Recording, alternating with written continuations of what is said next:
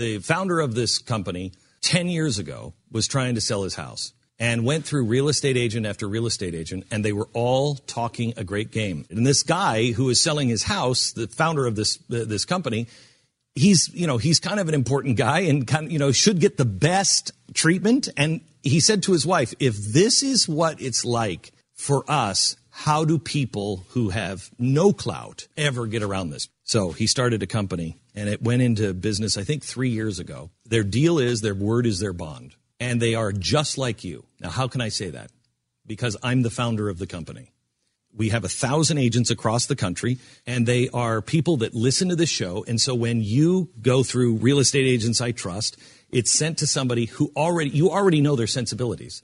They already are cut from exactly the same cloth.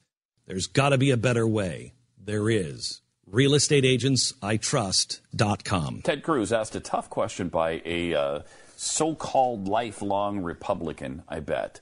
Uh, anyway, this lifelong Republican asked Ted Cruz this question. What would you, as president, do to protect me and my husband from that institutionalized discrimination? Nothing. Well, listen, when it comes to religious Not my liberty, job. religious liberty is something that protects Period. every one of us. Okay. It- it is the very First Amendment, the very first phrase protected in the First uh, Amendment of the Bill of Rights.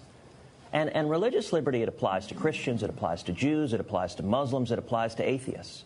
And, and all of us, we want to live in a world where we don't have the government dictating our beliefs, dictating how we live. We have a right to live according to our faith, according to our conscience. And that freedom ultimately protects each and every one of us. And, and, and we shouldn't have the right to force others to knuckle under and give up their faith and give up their belief. And, and for me, I mean, I have spent my entire adult life fighting to defend religious liberty, fighting to defend the freedom of every one of us to seek out and worship God. And I think keeping government out of the way of your lives protects the freedom of every, every one of us. Great answer. It looked like he was Great buying answer. Yeah, no, I don't think he was buying it. I mean, I, you know, I think the, the premise of the question is, of course, flawed. Um, saying that uh, I'm not doing anything to protect your, or to ensure your relationship. I, that's not the job of the president of the United States. it's also not the jo- it's also not what the laws do. no. Institutional discrimination is not what it, what a fair way to describe keeping men out of women's bathrooms. That's I mean, it's just, it's not a fair way to describe that at all. Uh, it's not what the law is intended to do. Obviously, institutional discrimination uh, is first of all illegal uh, uh, under um, for, for most uh, most reasons. Uh, but secondly, uh, it's not uh, something that anyone backs. You don't discriminate against someone by law. You know, the, the Jim Crow laws were examples of that. De- government is the one that does that.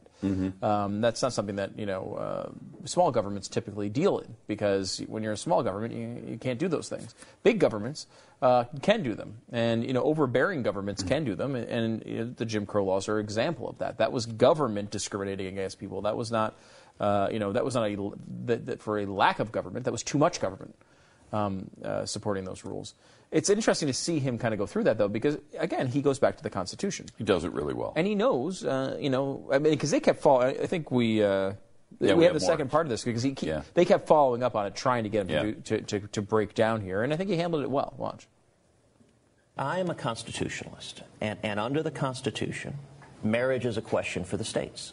That has been the case from the very beginning of this country, that it's been up to the states. And so if someone wants to change the marriage laws, I don't think it should be five unelected lawyers down in Washington dictating that. And even if you happen to agree with that particular decision, why would you want to hand over every important public policy issue to five unelected lawyers who aren't mm-hmm. accountable to you, who mm-hmm. don't work for you? Instead, if you want to change the marriage laws, convince your mm-hmm. fellow citizens to change the laws. And by the way, it may end up that we've got 50 states that the laws in one state may be different than another state, and we would expect that. We would expect the people of New York to adopt different laws, perhaps, than the people of California or Texas or Florida. And that's the great thing about a big, diverse country is that we can have different laws that res- respect different values. Yeah, that's a, And I, I would further that in that okay, so if you're if New York decides on same sex marriage and you're married in New York, then I, I, I think you would recognize that marriage as legitimate in Texas, right? If they ca- if mean, they then moved as a married couple from New York where they were married, okay, the deal's already done, right? You're not going to split them up once they get to Texas. Right. The Defense of Marriage Act essentially tried to deal with that and say Yeah. no.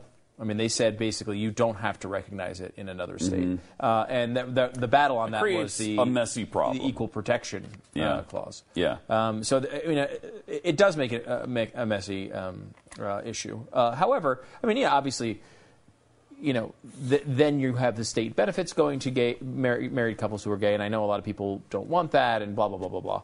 To me, the easy solution here is to get the government out of. I mean, it's not easy. It's just not going to happen. There's a lot of though. tradition. Yeah, not going to happen. I might, maybe you know, maybe not, but you know what? That's the same thing people said to gay people when they wanted True. to get married in the '90s. When Hillary Clinton was coming out and saying it was a bedrock principle in the late 2000s, uh, it didn't seem like it was possible then either. And, and this is, I think, the issue here is to fight for what's right rather than you know what's doable. I think, and what's right is the government shouldn't be in this. I mean, you know, George Washington didn't get married with a freaking uh, uh, uh, marriage uh, license. George freaking Washington. So when Cruz says it's an issue for the states, while that's true that it was designed to be an issue for the states, the states had decided in many cases to not deal with it at all. so you're And- saying George and Martha lived in sin? no, I'm saying they were married legitimately, but the government had nothing to do with it. And that's What? How is that possible? How's yeah, that I know. possible? You know, it's funny because it's like I always thought, thought of this of like you know a lot of people talk about uh, marriage and, and as it relates to faith, and like you're doing things in and out of marriage, right? Like uh, uh, you know, are you married or are you not? And if you know, the the issue comes down to we have been so indoctrinated over such a long time that the government is the one that tells us if we're married or not because it's become this paperwork exchange with your local selectman. That is, does is that how God sees it? I mean, to get into faith here for a second, if we're going to talk about that, is that how God sees it? Does God say, okay, you know what, I bless that marriage right there, even though I don't agree with it, because this lo- local selectman has signed off? I mean, God, God is not influenced by whether the government recognizes your marriage or not. He doesn't care. He's got his own standards, and he's keeping those standards, whatever they are, he's keeping them, uh, regardless of whether a local government approves of the marriage or not. And so, really, it, it, in, the, in the larger scope, scope of things, it really means nothing to me. Uh, what what my government says about my marriage, I don't care, and I, I've told this to uh, friends of mine who are gay, and I say, look, you are going to be completely underwhelmed by the magical feeling you have when the government says you're married, because it doesn't mean anything. It doesn't do anything for you. You don't think about it ever. It's nothing that I mean. The only thing that they do is there are tax benefits and tax penalties. And so you're going to have to deal with the tax system in a slightly different way, meaning you're going to have to give an accountant money to figure it out for you. That is not a blessing from the government, it's a hassle.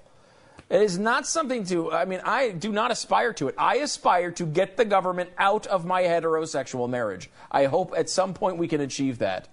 That is my Martin Luther King moment for the day. That's beautiful. Thank you. Thank you. Get out. Uh, you know, right I now. usually say that to Jeffy, but today I'm saying it to the I guy. know it felt nice to hear it from somebody else.